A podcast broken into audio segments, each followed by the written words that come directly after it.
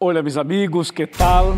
Sejam todos muito bem-vindos ao programa Decifrando o Futuro. Estamos em uma série maravilhosa, Apocalipse, Revelações de Esperança. Muitas graças porque eu sei que você está acompanhando essa série e seguramente ha sido uma bendição para todos. Um abraço para meus amigos da Rádio Novo Tempo de Comunicação em toda a Sudamérica, em todo o mundo. Um abraço para meus amigos do Facebook, do Twitter, do Instagram. Um abraço para todos meus amigos que acompanham por televisão. Ha sido uma grande bendição para mim estar aqui em El Decifrando e visitar seu país. E todos os anos eu passo por os oito países de Sudamérica para fazer caravanas, para hacer evangelismo escola, para estar com meus amigos pastores. E eu quero mandar um abraço para todos meus amigos pastores adventistas de toda a Sudamérica. E também para os pastores de outras denominações que de alguma maneira acompanham este programa. Um abraço, amigos, bendições para todos. Bueno, o programa nosso está no Facebook facebook.com Decifrando el Futuro ou arroba FuturoNT para Twitter e para Instagram. E seguramente todas estas redes sociais são para fortalecer nossa, nossa caminhada, para dar mensagens de apoio espiritual. Bueno, estamos apresentando esta, eh, nesta temporada, nesta série, um curso maravilhoso que é este aqui. Te mostro Apocalipse, Revelações de Esperança. Este curso está disponível para você totalmente grátis através desse sítio que aparece em sua pantalla, que é apocalipsis.org. E também nós oferecemos esse outro curso maravilhoso que se chama Verdades para o Tempo del Fim. É uma revista, é um curso bonito, é um curso profundo, também está disponível para você. Só há que fazer o pedido através de nosso blog ou enviar um mensagem diretamente para, para a TV e nós enviaremos este curso para ustedes. ¿Ok? Bueno, uma pergunta, uma pergunta. Você uh, ha sido bendecido através desse curso? Seguramente que sim. Assim que mantenha firme sua atenção, seu, seu interesse em esses temas, porque o Senhor tem coisas maiores, mais grandes para ser em tu vida e para ser em tu família. ¿Ok? Bueno, el tema de hoy es un tema interesante. El rescate, el mayor rescate de todos los tiempos. Prepara tu corazón.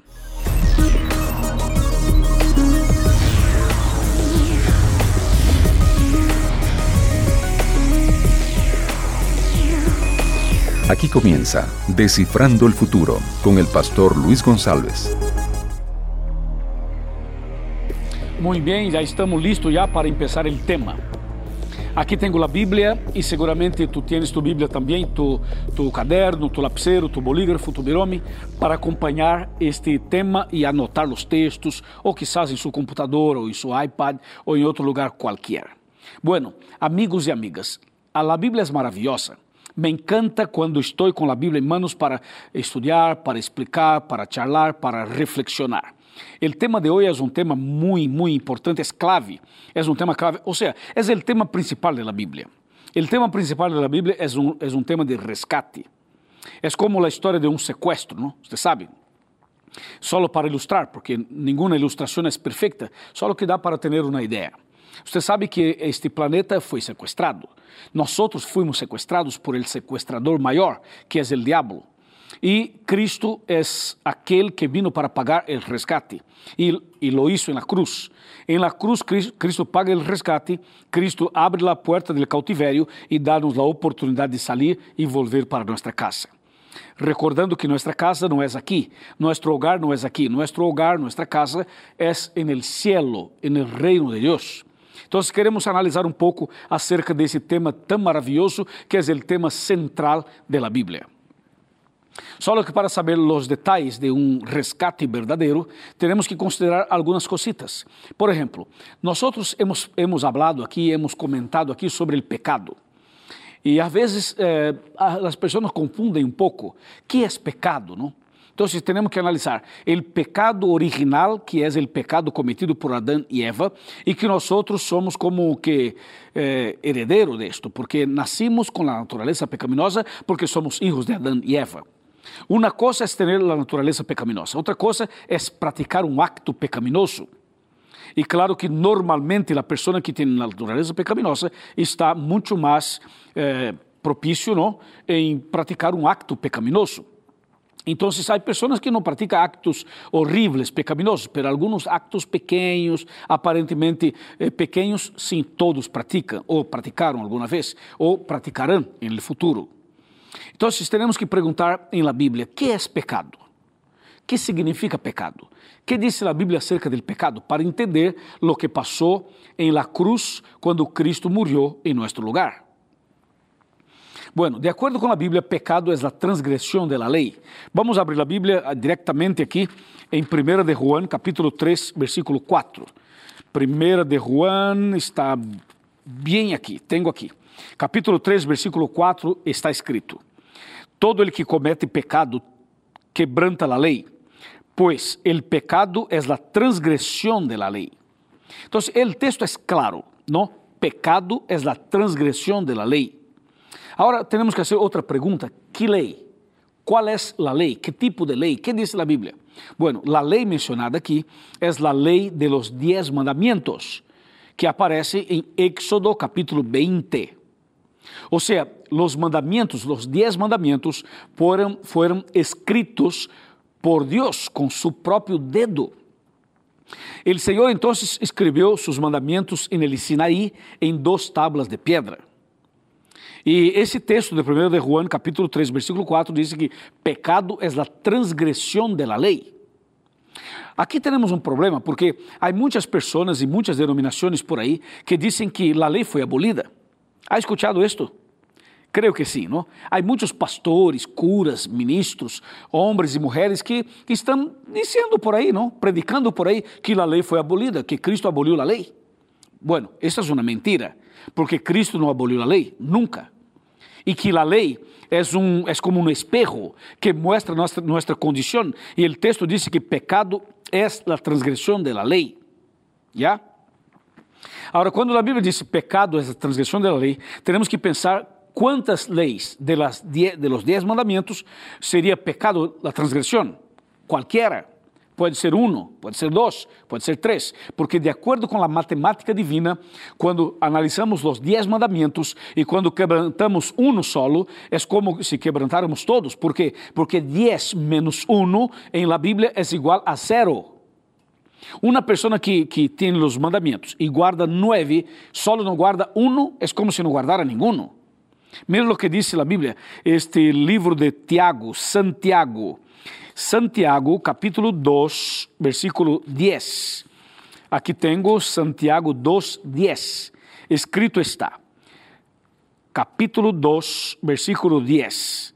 Porque el que guarda toda a lei e ofende em um solo ponto é culpável de todos. ¿Está claro? El que guarda toda a lei e ofende transgride solamente uno, é culpável de todos. Assim que pecado é a transgressão da lei. E se nós guardamos nove e não guardamos uno, estamos em pecado, porque isto é pecado. Outro texto interessante para a, a ser, com, a ser que, que, se quede mais claro o texto, é esse texto que está em Romanos. Mira o que diz Romanos capítulo 7, versículo 7. Dice, que diremos, pois? ¿Es la lei pecado? De nenhuma maneira. Al contrario, yo no hubiera conocido el pecado sino por medio de la porque tampoco hubiera conocido la concupiscencia si la ley no dijera, no codiciarás. Então, esse texto é claro quando confirma que pecado realmente é a transgressão da lei. Então, todos somos pecadores, ou seja, todos somos transgressores da lei. Agora vem uma pergunta: é possível guardar a lei? E para sermos salvos, temos que guardar a lei? Ou a salvação é solamente por la gracia e a lei já não necessita? Como fazer esta evaluação, esse equilíbrio entre a lei e a graça, a graça e a lei? É muito simples. Les vou mostrar dois textos mais para explicar um pouquinho melhor esse tema. O texto número um de los que vou mostrar está aqui em Mateus capítulo 19, ou melhor, Mateus capítulo 16, não 19, 16. E aqui temos um, um texto interessantíssimo. Este eh, Mateo, o livro de Mateo, bueno, poderemos ler o capítulo 16, o 17, o 18, o 19, porque os três capítulos contêm mensajes claros sobre esto. Então, vou elegir aqui um de ellos, assim só para, para mostrar. Vamos então, quedamos então com esse texto de Mateo, capítulo 19, versículo 16 e 17. Disse: Então um jovem se acercou a Jesus e lhe perguntou: Maestro bueno, que bem harei, haré para ter a vida eterna? E Jesus respondeu: ¿Por que me perguntas acerca de lo que é bueno? Solo uno é bueno. Si quieres entrar en la vida, guarda los mandamientos. Ou seja, nós quando analisamos Mateus capítulo 16, Mateus 17, Mateus 18 e Mateus capítulo 19, nos damos conta que no capítulo 19, quando Cristo conversa com o jovem rico, o jovem pergunta, Senhor, que devo fazer de bueno para ter vida eterna? E Cristo responde, bueno só há um que é meu Padre. Agora, se queres a vida eterna, guarda os mandamentos, diz o texto guarda los mandamientos. E o jovem pergunta, quais são os mandamentos? E Cristo responde, os dez mandamentos. Então, para Cristo é muito claro: se queres a vida eterna, guarda os mandamentos. E se não queres a vida eterna, não guarde os mandamentos. Agora, como, como hacer uma, associar uma coisa com, com a outra? Ou seja, as pessoas dizem, a lei foi abolida. Bueno, se a lei foi abolida, então, que, que, como explicamos isto que Cristo eh, dijo? Se Cristo dijo, se queres a vida eterna, guarda os mandamentos. E se a lei foi abolida? Então, para que Cristo dijo isto? Assim que Cristo está equivocado, então? Claro que não. Cristo está sendo claro porque a lei não foi abolida, a lei permanece, os mandamentos permanecem firmes. Está claro, irmão? Então, Cristo, conversando com o jovem rico, dijo de maneira muito clara: se queres a vida eterna, guarda os mandamentos. Ou seja, não há como ser um cristiano sem obedecer os mandamentos aunque seamos pecadores. É possível? Claro que sim. Não por nós mesmos, sino por la gracia del Senhor. Agora, temos outro texto. Mira, marcamos aqui Mateus, ponga tu dedo aqui Mateus, e vamos para Hechos, Hechos de los Apóstoles, en el capítulo 16. Aqui tem um texto, pero esse texto é impressionante. Hechos capítulo 16, versículos 30 e 31, diz o texto. Los sacó de allí y les dijo, Señores, ¿qué debo hacer para ser salvo? Ellos respondieron, cree en el Señor Jesucristo y serás salvo tú y tu casa. ¡Wow! que interessante, amigo e amiga. Então, aqui em Hechos capítulo 16, 30 e 31, a resposta de Paulo e Silas foi: se queres ser salvo, há que crer, há que crer em Jesus Cristo. Se tu crees em Jesus Cristo, será salvo tu e tu casa.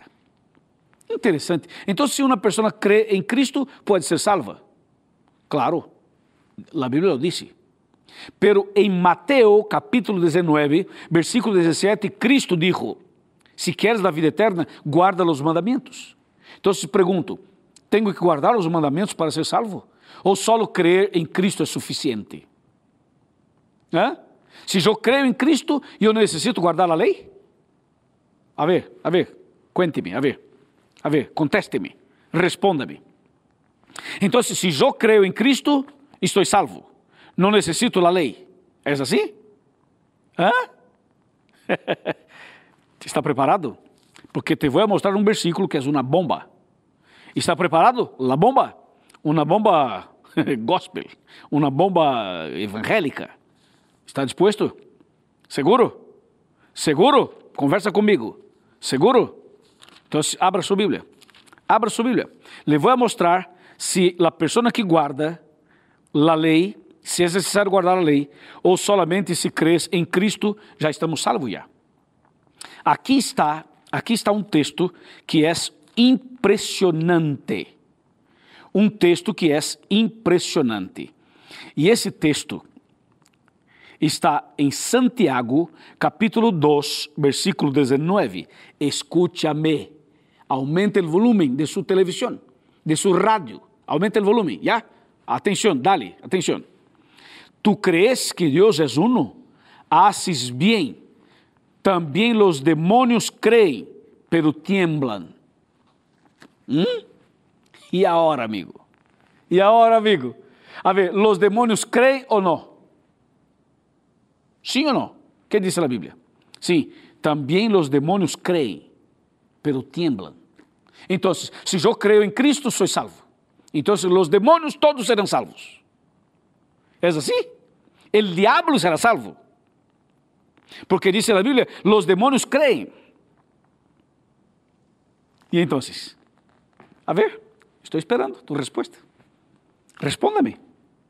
Mi amigo e minha amiga, o que passa é que às vezes leemos um texto e não, não analisamos o contexto. E quando não analisamos o contexto, então se cria um pretexto, se cria um prejuízo, uma barreira, uma excusa para não aceitar o que diz a Bíblia.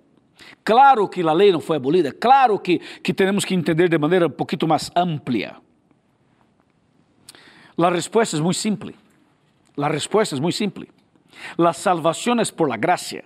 La es, un presente, es un regalo del cielo. La salvación es por la exclusivamente por la gracia. La salvación. Entonces hay un. Yo soy salvo por la gracia, pero salvo de qué? A ver, dime, salvo de qué? Salvo del pecado. ¿Y qué es pecado?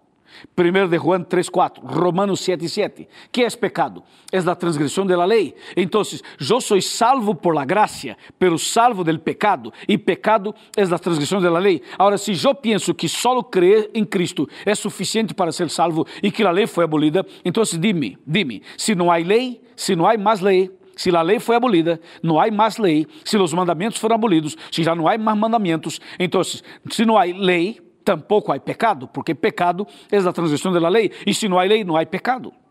E se não há pecado, para que serve a graça? Para que serve minha crença em Cristo?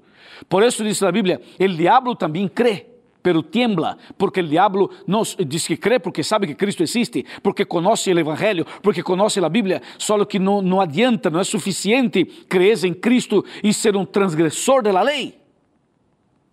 Porque esta é a característica do diabo. O diabo viveu no céu, ele conhece a Deus, conhece a Cristo, conhece o Espírito Santo. O diabo conhece a Jesus, ele sabe quem é Jesus.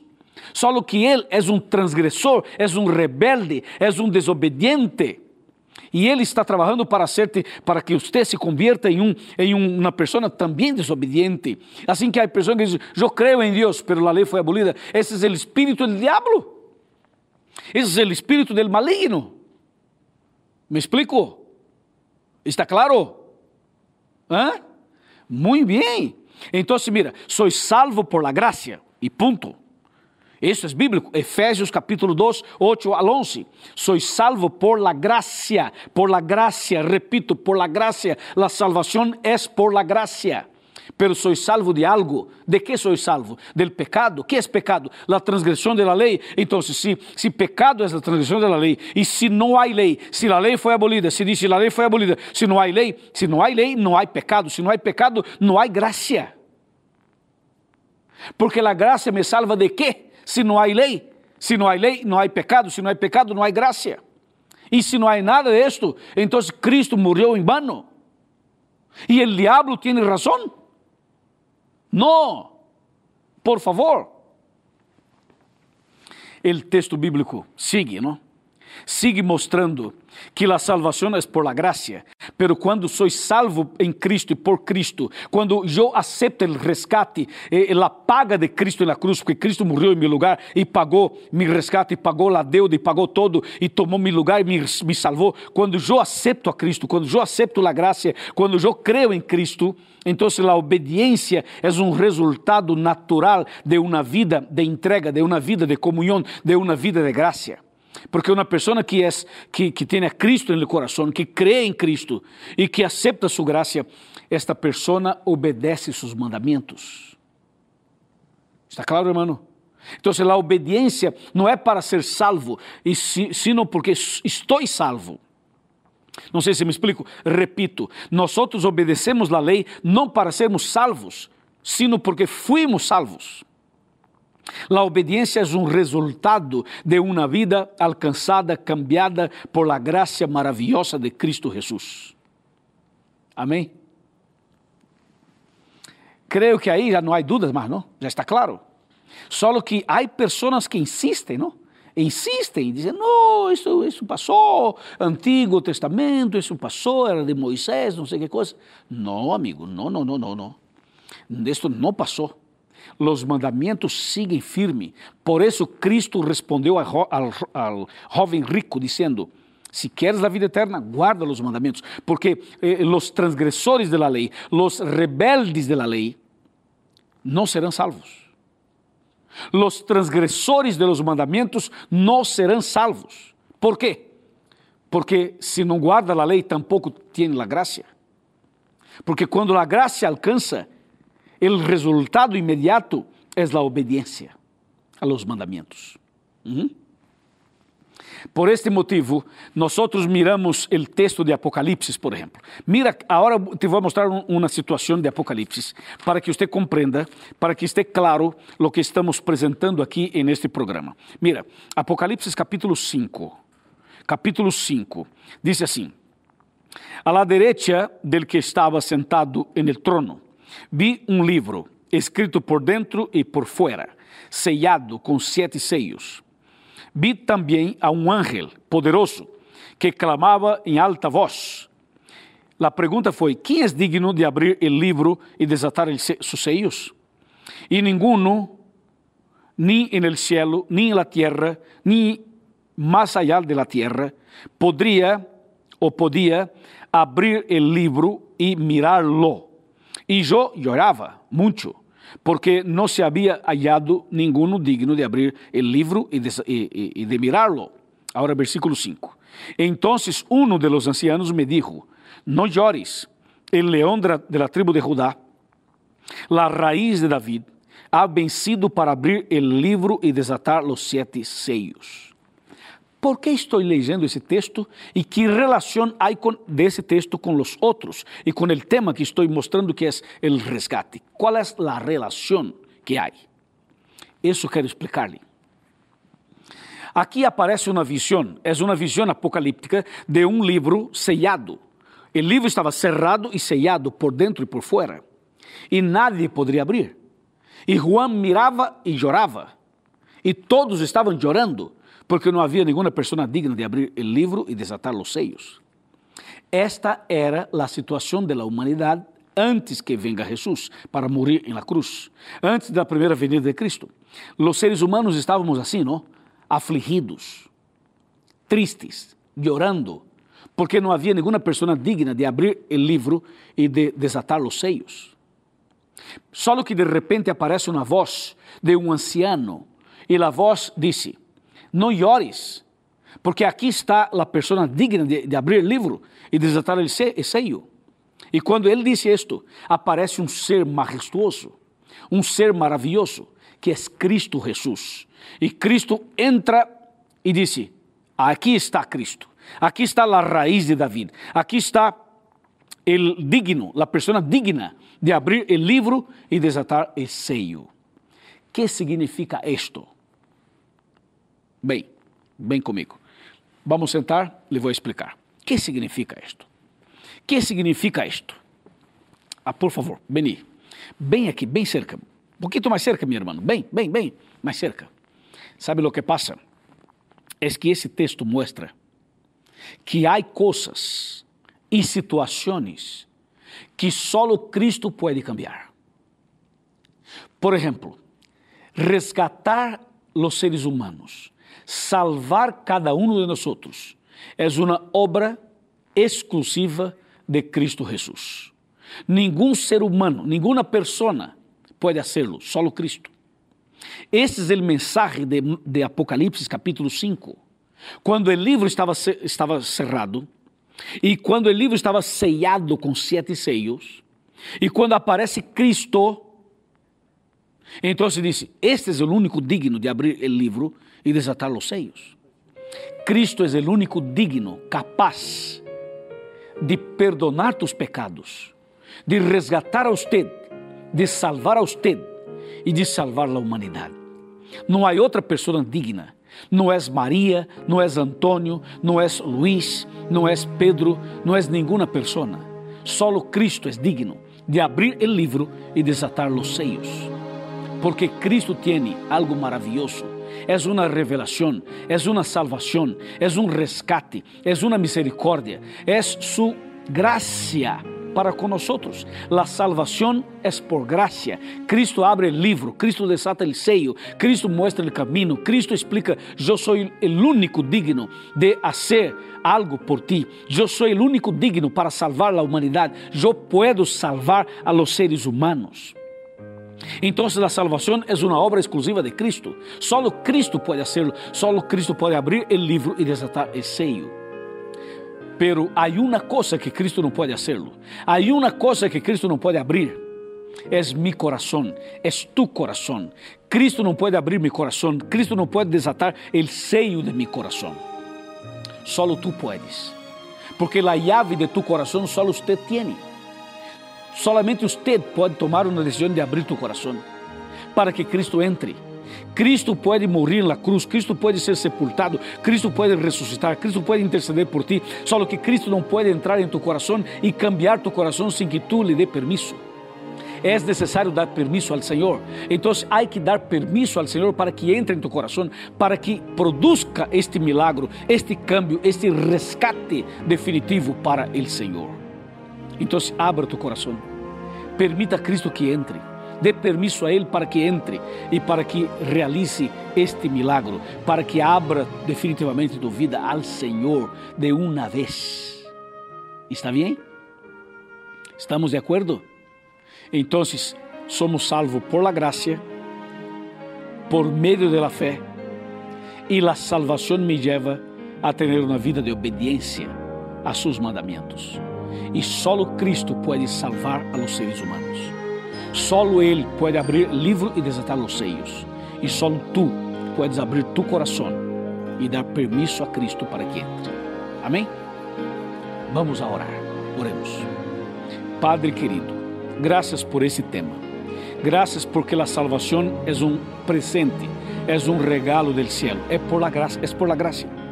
Ajuda-nos, Senhor, a aceitar a Cristo como Salvador e ajuda-nos, Senhor, a obedecer tus mandamentos. Ajuda-nos, ó Padre, a aceitar este rescate, esta salvação maravilhosa que Cristo ofereceu em la cruz.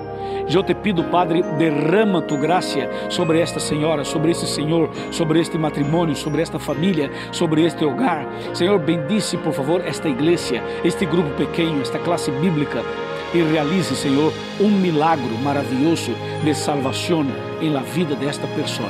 É o que pedimos e agradecemos. En el nombre de Cristo Jesús. Amén.